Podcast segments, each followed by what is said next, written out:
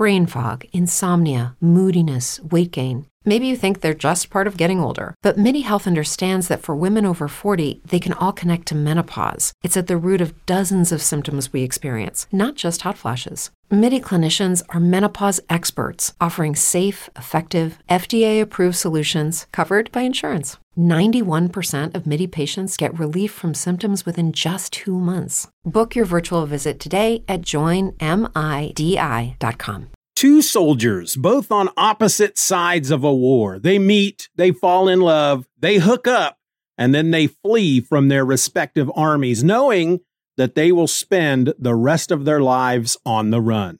Oh, and they make a baby. All of this happens before page one. I mean, talk about an epic saga. Woo!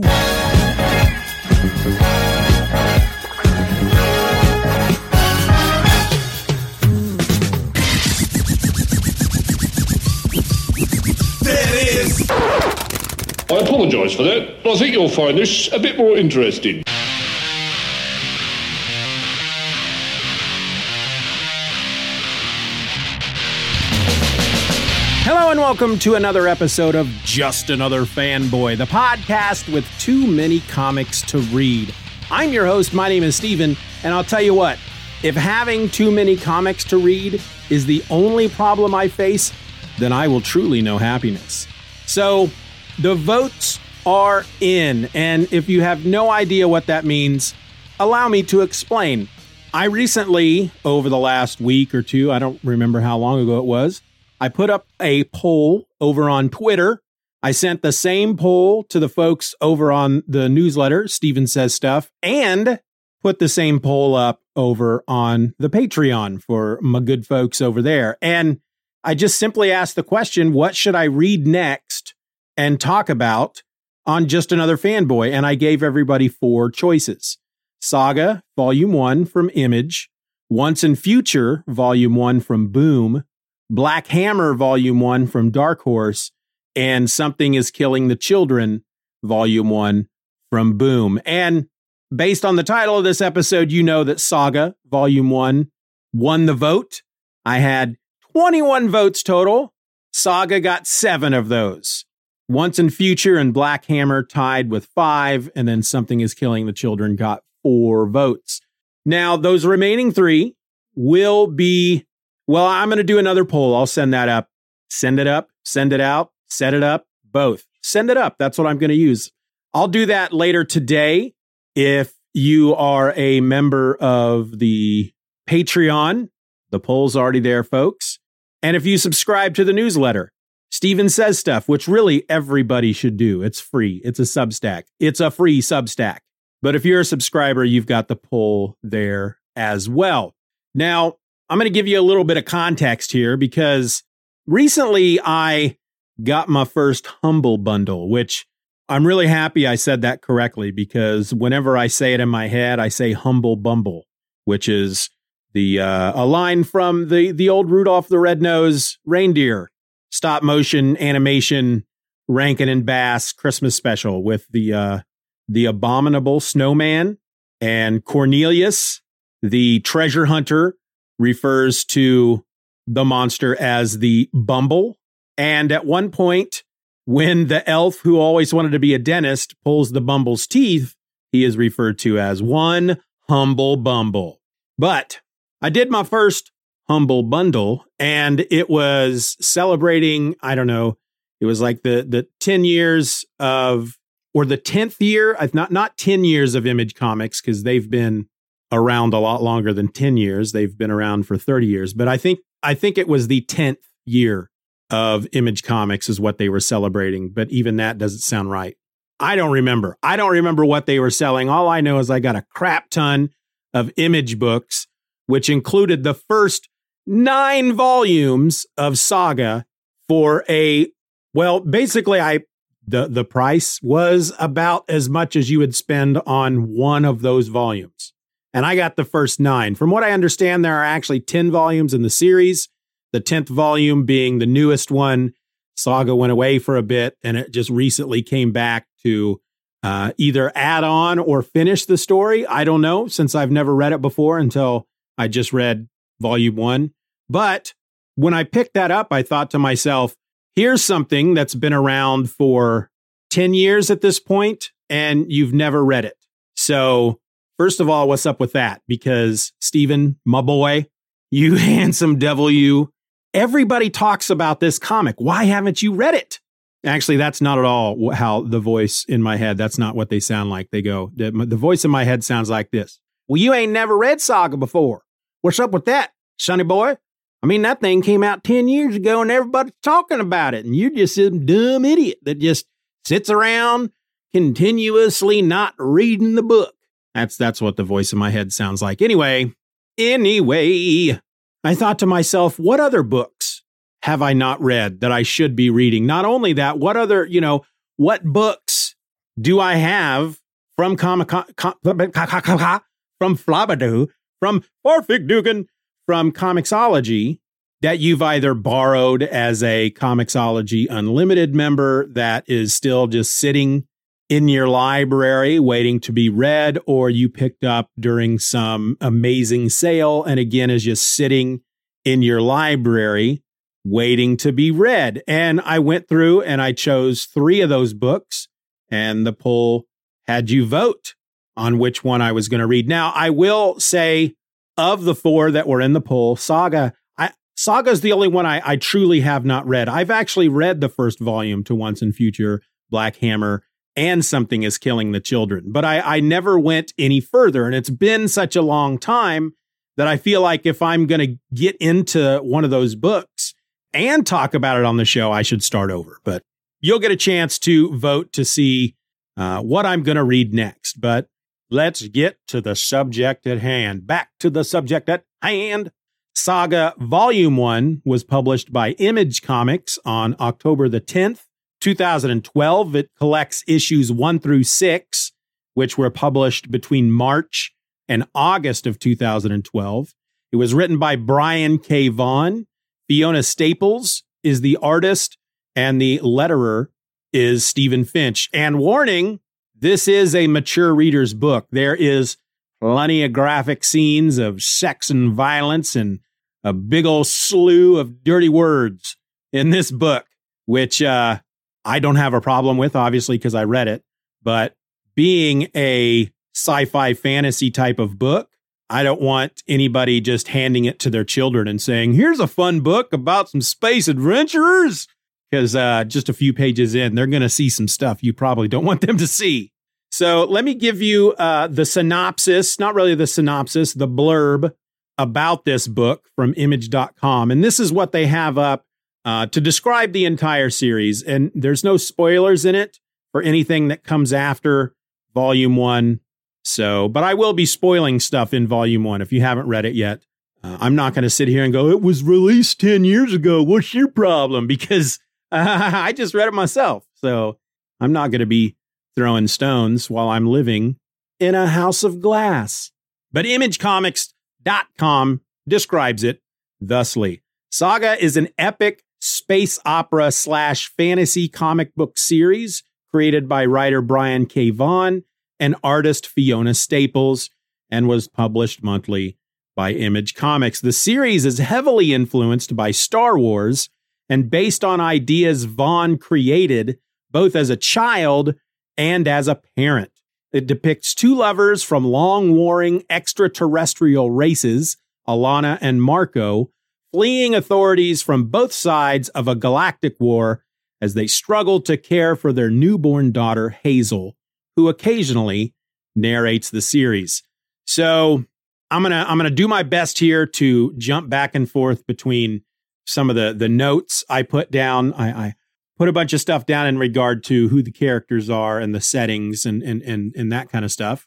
But I'll say right off the top of my head, um, or off the top of the, the, the discussion, whatever you want to call it, I really quite enjoyed this book. And I wanted to jump right into volume two right away, but I needed to sit down and, and record this episode first. I, When I talk about a book, whether I'm going to talk about one issue or one volume, I always prefer not to read ahead so that doesn't influence anything I may say while I'm talking about the issue or volume that I'm talking about, because stuff happens later in books that are hinted at early on, and questions come up early on that are answered later. And I don't, I don't want to know that stuff. I don't want to uh, influence the way I'm going to talk about it. So let's talk about Alana and Marco. First of all, Alana is a soldier from Landfall, which is the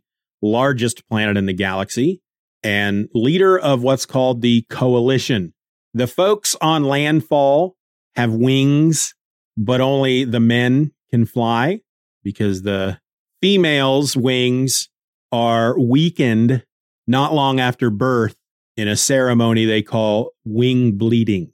Uh, Alana mentions that in the book, in this first volume, at least the uh, the the ceremony, but don't really explain what that is.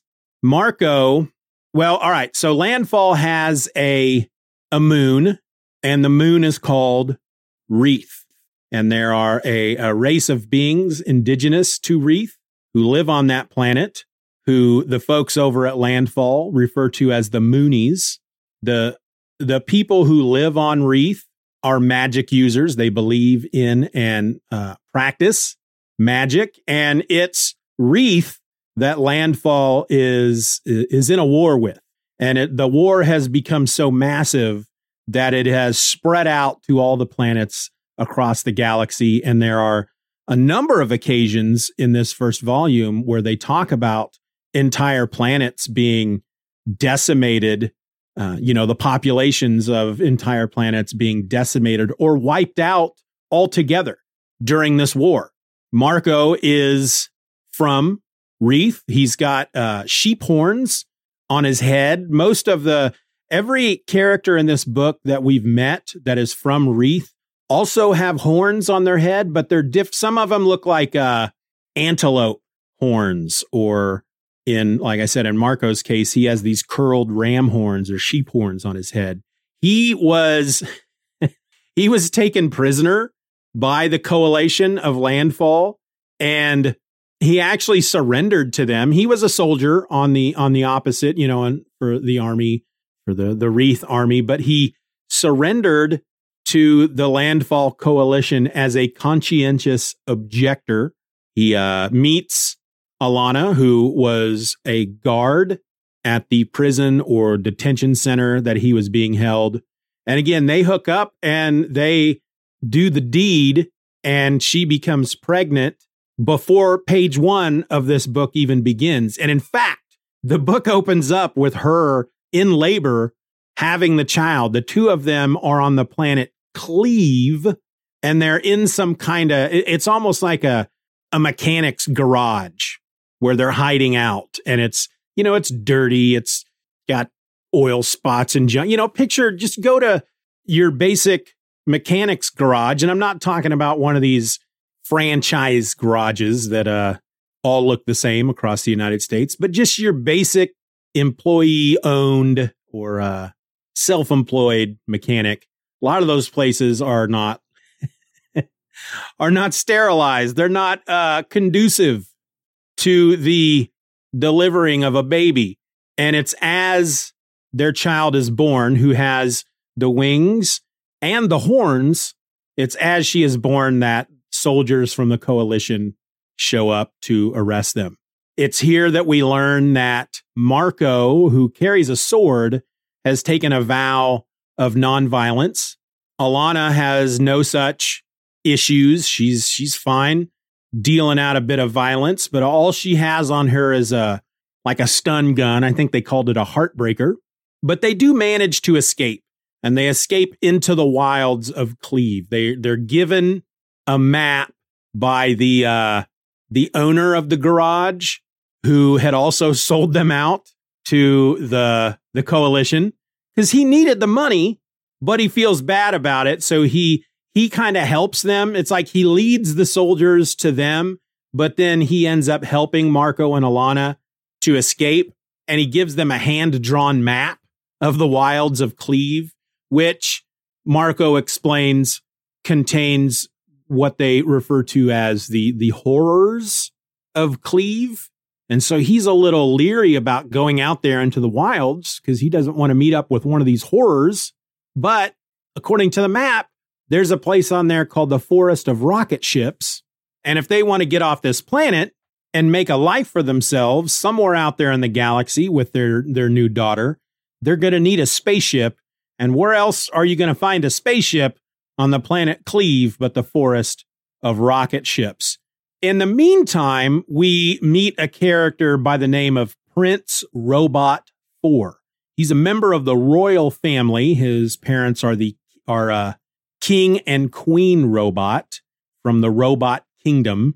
He is a veteran of this war. He just got back from a very dangerous battle or conflict or whatever that he managed to escape alive, and he was looking forward to retirement with his wife, Princess Robot. And if you've not read this, if you've not seen any images from this, the robots basically are, they look like humans, uh, but they their heads look like uh, old C R T computer monitors from back in the eighties, which I found very appealing for some reason.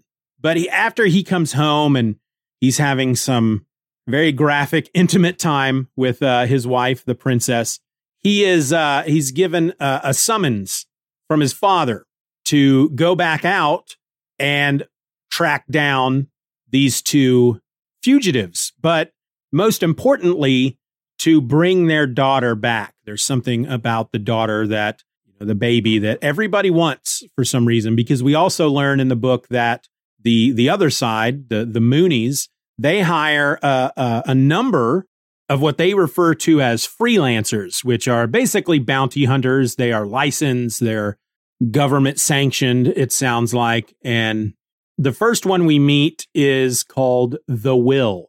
And apparently all these freelancers have names like this. It sounds like maybe when they become a freelancer, they have to take up one of these names, or the name is given to them. They don't go into that at all in this first volume, but it is hinted at that they have a name like that, because the another one that we meet is called The Stalk, as in S T A L K, as not like a stalk of corn, I'm assuming, but more like stalking you through a forest to then lop your head off. But there's a moment when The Will introduces himself as some, somebody says, uh, you know, right this way, mister. And then they kind of do a dot, dot, dot, like that's your that's my social cue to you to give me your last name. And he goes, not Mister, the, the Will, or something like that. And they go, ah, freelancer. So obviously that has something to do with being a freelancer, those names. But he has a sidekick, which is a large alien cat that he refers to as Lying Cat. And anybody that lies in the cat's vicinity, the cat knows. And just kind of goes lying when, when a lie is being spoken. And while that is a big help to the Will, especially when he might be negotiating a contract, Lying Cat also points out anytime he's lying as well. So that can also hinder him. So when they, they escape into the wilds of Cleave, and they're actually met out there by one of the other freelancers, the Stalk, who at first appearance is a just like a, a, a cream white, armless female with a big, like flowing, voluminous, wide dress on. Uh, but she has she has nothing on from the you know on her torso, so her chest is free for everyone to see. But we learn quickly that underneath the dress is the body of an, an alien spider with many arms and claws that are clutching weapons and whatnot. And apparently the Stalk is really good at her job. Uh, we also learn that she and the Will hooked up at one point. And after the Will is given this contract to hunt Alana and Marco down, and he is also told that that those two Uh, are to be killed, but that the baby is not to be harmed, and to bring the bring the baby back. So again, both sides want the baby. They want Hazel for some reason. They just don't explain why yet in volume one. But after the Will takes this assignment, this contract, he does learn from the person hiring him that they have also hired many other freelancers. He's not the only one who has taken this job, but whoever completes this job will be paid a lot of money. And he's actually also given like a credit card, basically, that has unlimited credits or whatever on it. And uh, he's told that he can use that to fund his mission, basically. And then upon completion, he's going to get a big old payload. Well, back in his spaceship, he learns from his agent or his representative or whatever that the Stalk was also hired. And once he learns that, he's like, yeah, I'm not going to, I'm not going to be a part of this. I don't want to see her again because they used to be lovers and he's in love with her. And he mentions that anybody that she goes after, she's going to get. So he's not even going to bother. And he goes to a place called Sextillion, which is a, I guess, a prostitution planet. And it's there that he meets uh, a six-year-old girl that they just refer to as Slave Girl, who apparently is owned by one of the madams and ha- basically has been sold into sexual slavery. And the Will rescues her, and he's about to leave the planet when the madam tracks him down and explains to him that he's not going to be able to take her off planet because they inject something into their slaves' blood that when they, they leave the boundary of the planet, the blood in their veins harden and they die. And so the only way he's going to be able to rescue this little girl is to pay for her, which was uh, like just a big amount of money, six hundred thousand credits or something. I, I don't remember. Um, but they they confiscate his credit card at the same time as, I guess, payment for the trouble he's caused already, because he kills at least one employee, a pimp, basically, as he's rescuing this little girl. And there's a, a couple of moments during his interactions with first the pimp and then the madam in which they question his, I guess, his moral code, because this is a guy who has chosen a profession in which he hunts down and kills people. And he has a reputation. And according to them, he has killed not just men, but women and children. So they're they're. questioning of his morality code is, so it's okay to kill children, but it's not okay to to sell them into uh, sexual slavery. And of course, the Will is like, do you even hear what you're saying? And uh, anyway, he is very, he's very invested in rescuing this little girl, but he knows he can't just take her off planet. He's got to buy her. He doesn't have enough credits to do that. So he finally contacts the Stalk. She had at one point contacted him because she wanted to partner up to go after Alana and Marco. And he just turned her down flat because he's in love with her. She didn't know that. And he doesn't want to be around her because he's in love with her. And she doesn't seem to return his affections, though they did sleep together. But he calls her and says, all right, let's partner up. I need to borrow money. And he's trying to explain to her why. Uh, but then she's she's taken out of the equation. I'll just put it that way. I don't want to spoil too much. Uh, but that, in essence, is kind of the, oh, I forgot one of, one of the most important characters. We meet the horrors of Cleave, and what they are are the ghosts of the indigenous people from the planet.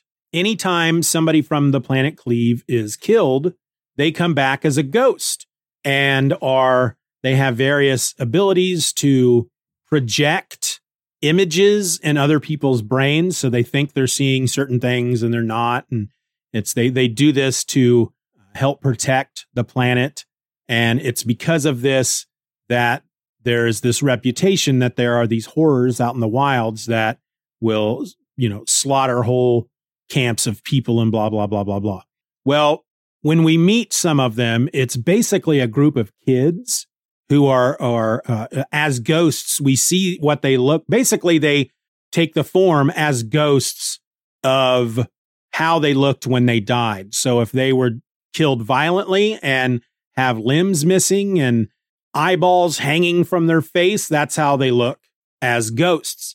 And one of them, who has the entire bottom half of her body missing and her entrails and whatnot sticking out of the lower half of her body, you know, falling out of her torso, and she can, she, she's a ghost, so she levitates. She ends up helping Alana and Marco. And in fact, there's a moment where Marco is injured to the point that he's going to die, and he needs snow. He he has a spell that can heal himself, but in order to, one, the main ingredient is snow. And so Alana has to take him and their, their newborn baby to this mountaintop to where there is snow. And Isabel tells her that there's a way they can get there faster. She basically knows of a, a magical path up there, but she's not going to show them. She's not going to help her unless Alana agrees to take Isabel with them when they leave the planet. But the only way one of these ghosts of Cleave can leave the planet is if they are tethered to the soul of a living person who's not indigenous to the planet. And I don't remember why, but for some reason it can't be Alana or Marco. It has to be baby Hazel. And in the end, Alana agrees, and they take Isabel with them. She shows them, you know, she takes them to the to the mountaintop. They get the snow. Marco is saved, and they they manage to leave the planet. And Isabel is probably one of my favorite characters so far. I love Marco and Alana. I love the two of them. I think already just in these six issues, the way Vaughan writes these two characters and their relationship together uh, feels completely real to me. They, despite the wings on her back and the horns on his head, they are, they feel like real people. And while I often enjoy ridiculous concepts, ridiculous premises, silly, almost over-the-top type characterizations that are just so ridiculous, whether they be violent or unintelligent or, or whatever, I do enjoy that kind of stuff. But I also really enjoy when you have characters that feel real, especially in a fantasy, sci-fi type of situation. I've always enjoyed that. That's some of my favorite stuff. And these two characters feel very real to me. They feel like real people. And the fact that it says in the description of this book that Vaughan conceived this idea when he was uh, a child and as a parent, it's apparently ideas, this world that he would often imagine when he was a kid, a fantasy world with spaceships and dragons. And as he got older and became a parent, he started to toy with the idea of parents being caught in the middle of a war and having to try and survive with their child, blah, blah, blah, that kind of stuff. Um, that's how he came up with the, the concept for Saga. And you can very much tell that this is written by somebody who has a child, who has experienced the, you know, being in a relationship, being in love, having a child together, and how that, you know, how they interact, and the, the, the kind of things that, that happens around them, and the way they think and the way they talk to each other. And, and it's, it's, it's, again, it feels very real. I'm really, really enjoying it. I, there's a reason why this book is so popular. Not sure why I took so long to read it. I mean, probably because it was coming out when I wasn't really reading a lot of comics, or at least wasn't buying a lot of comics. I was getting stuff from the library or through Comixology Unlimited. And I just kind of, I would have come into this in the middle of it. And typically t- at times like that, I tend to just like to kind of wait till it's over. And then I just kind of forgot about it. But it's a wonderful book. And Fiona Staples, who I feel like the only thing I really know her from is as a colorist. I didn't realize that she was a, you know, an artist as well. I mean, a colorist is an artist. I don't want to say that, but I didn't realize that she actually was the full package. She would be, I guess, in the comic book world, a triple threat, because she can do the pencils and the inks and the colors. Uh, th- the book is very nice to look at. I don't know how I would explain her style. It's very reminiscent of, you know, you've kind of got a Dan Mora in there. You've got a Cliff Chang in there. There's just, it's, it's really, it's really nice to look at. I really enjoy the art in this book. And you got beautiful art with a wonderful story. And of course, this is going to be a popular book. I don't know what else I really want to say about it, but Again, as soon as I finished volume one, I almost immediately started reading volume two because it ends in kind of a weird cliffhanger. Not a, uh, oh my gosh, what's going to happen? Are they going to die kind of cliffhanger, but more of a, holy crap, here's a completely new situation. This should be kind of fun, kind of cliffhanger. And when it comes to to all the characters, really the, the main characters that are up front in this book, Alana, Marco, Isabel, Prince Robot Four, The Will, even Lying Cat and Hazel, because Hazel, though she's a newborn, because she's narrating this story from somewhere in the future, which is one of those things that because that device is being used, we know that Hazel survives whatever it is they're going to go through. And that's okay. That doesn't ruin anything for us. I know I've often heard, maybe not often, but I, I have heard a number of times people lament the fact that uh, when they have a story like that, that's being narrated by one of the characters, that you can't become invested because you know that character is going to survive. Otherwise, why would they be narrating? But there's a couple things that I think a lot of folks forget. A, while that may be true, you don't know what's going to happen to any of the other characters and how that's going to affect the narrator's life. We don't know what the narrator's life looks like at the time they are narrating that story. They could be in prison. They could be in a hospital bed that is, you know, with just hours left to live. This could be, you, you just don't know where that narrator is and what their life looks like at the time that they're narrating. Sure, they survive, but what do they become? And how does the story that they're telling, how does that affect how the narrator has turned out? So instead of having that investment where it's like, well, is this character going to make it? Here's here's one of our main characters. Are they going to make it through this story? Which, look, ninety-nine point nine nine percent of the time, your main character is going to survive. I think anybody that goes into a, a, a story wondering if your main character is going to survive, they're, they're going to survive. It's only the only time you get I don't want to say the only time, but but normally when you have somebody that is perceived to be the main character of a story at the very beginning, sometimes you will have those situations where that is the author tricking you so that they can then kill that character off and shift your focus over to one of the quote unquote supporting characters who is actually the main character of the book or the story or the movie or the T V show or the comic book or whatever. But usually when that happens, that person dies pretty quickly. So yeah, ninety-nine point nine percent of the time, that investment that you're putting into this book thinking, oh my gosh, I wonder if this character is going to survive, or I can't be invested in this book because the character is narrating, so I know they're going to survive. Well, the character, the main character, the protagonist, the person that the entire story is based around is probably going to survive. And if they die, it's at the very end of the story.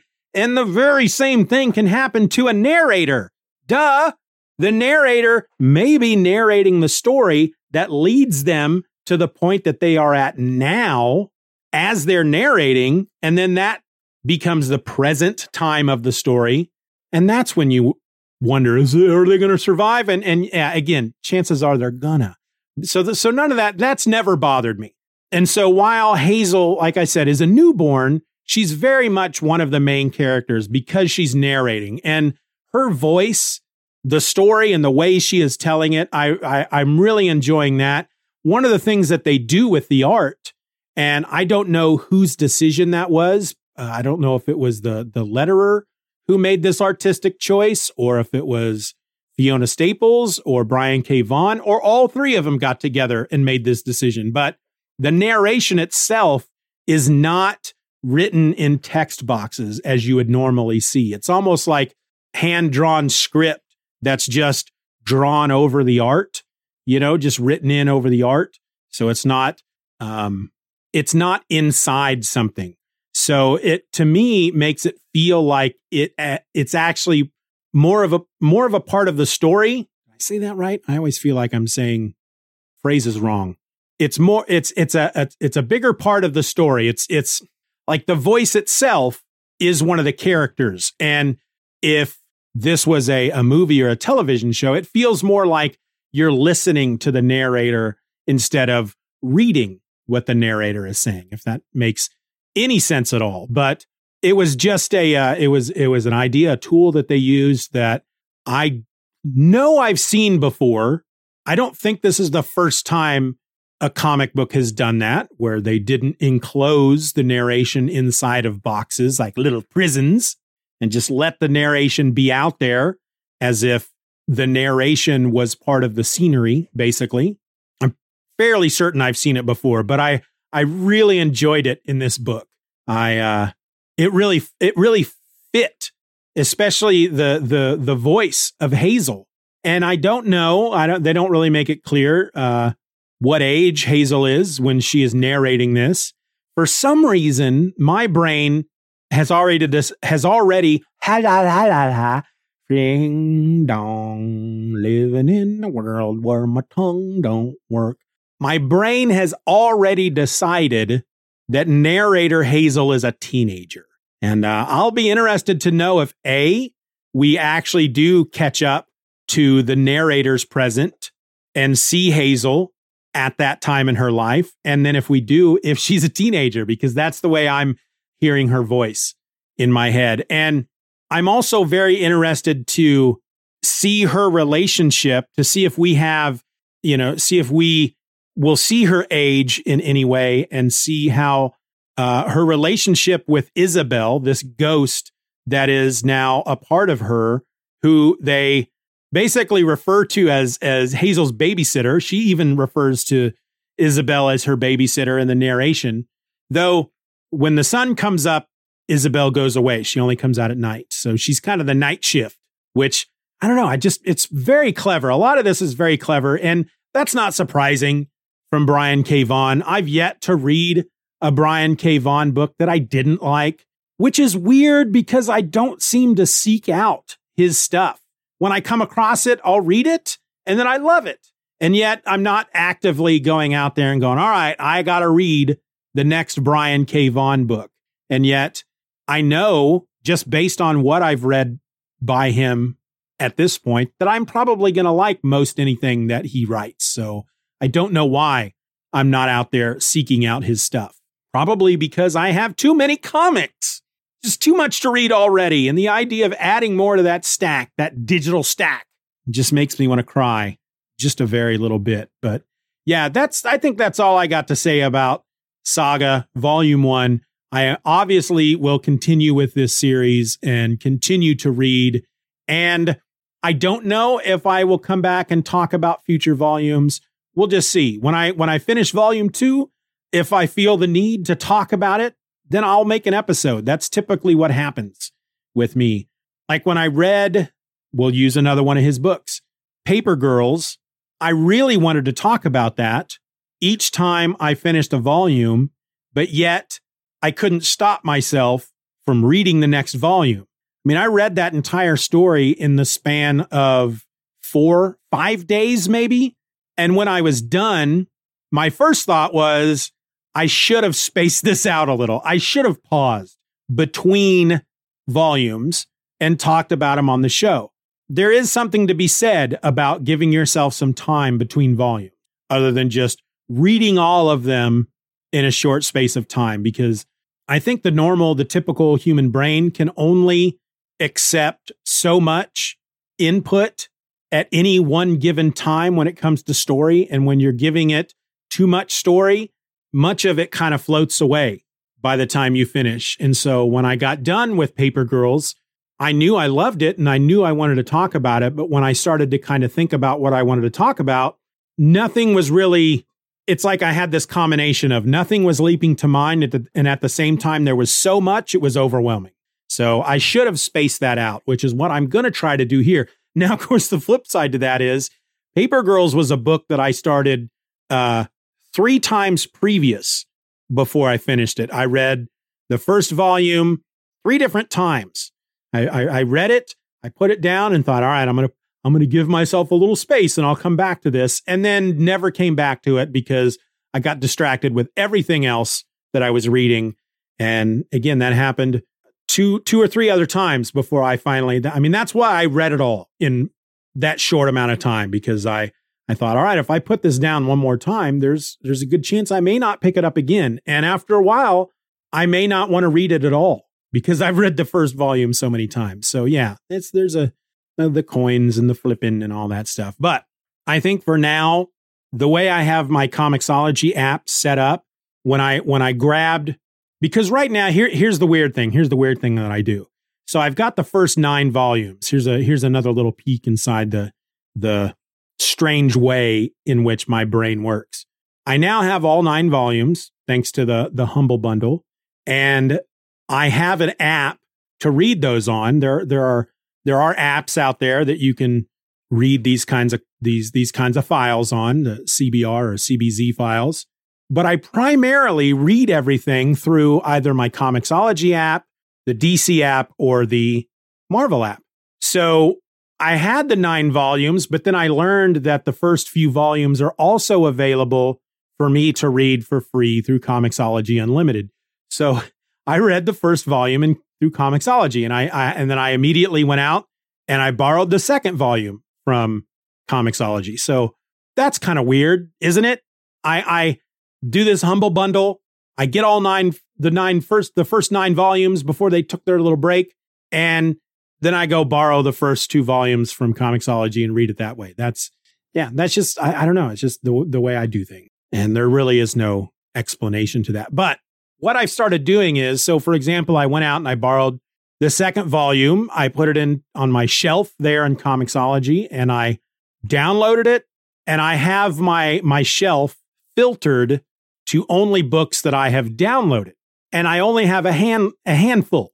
And so it's every time I open up Comixology, volume two is going to be right there. So I'm not gonna I'm not gonna forget it. But yeah, so I'll read it. Whether or not I'll come back and talk about it, that that's another story. But until then, folks, look for the poll. Tell me which book I'm going to read next.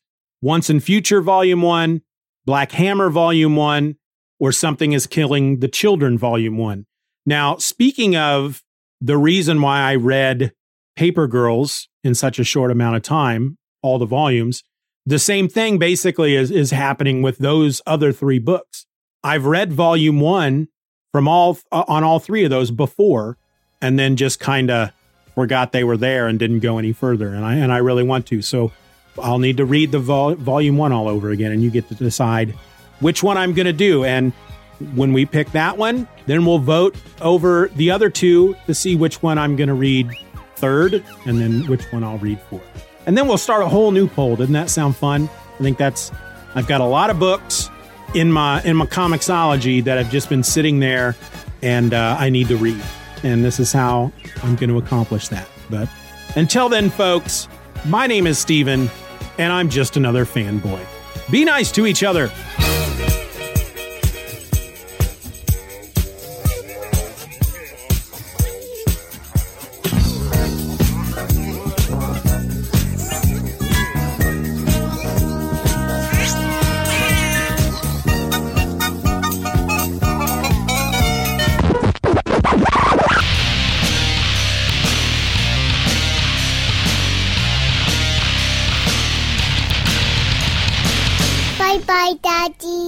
Bye-bye, Daddy. Good job. Uh-oh.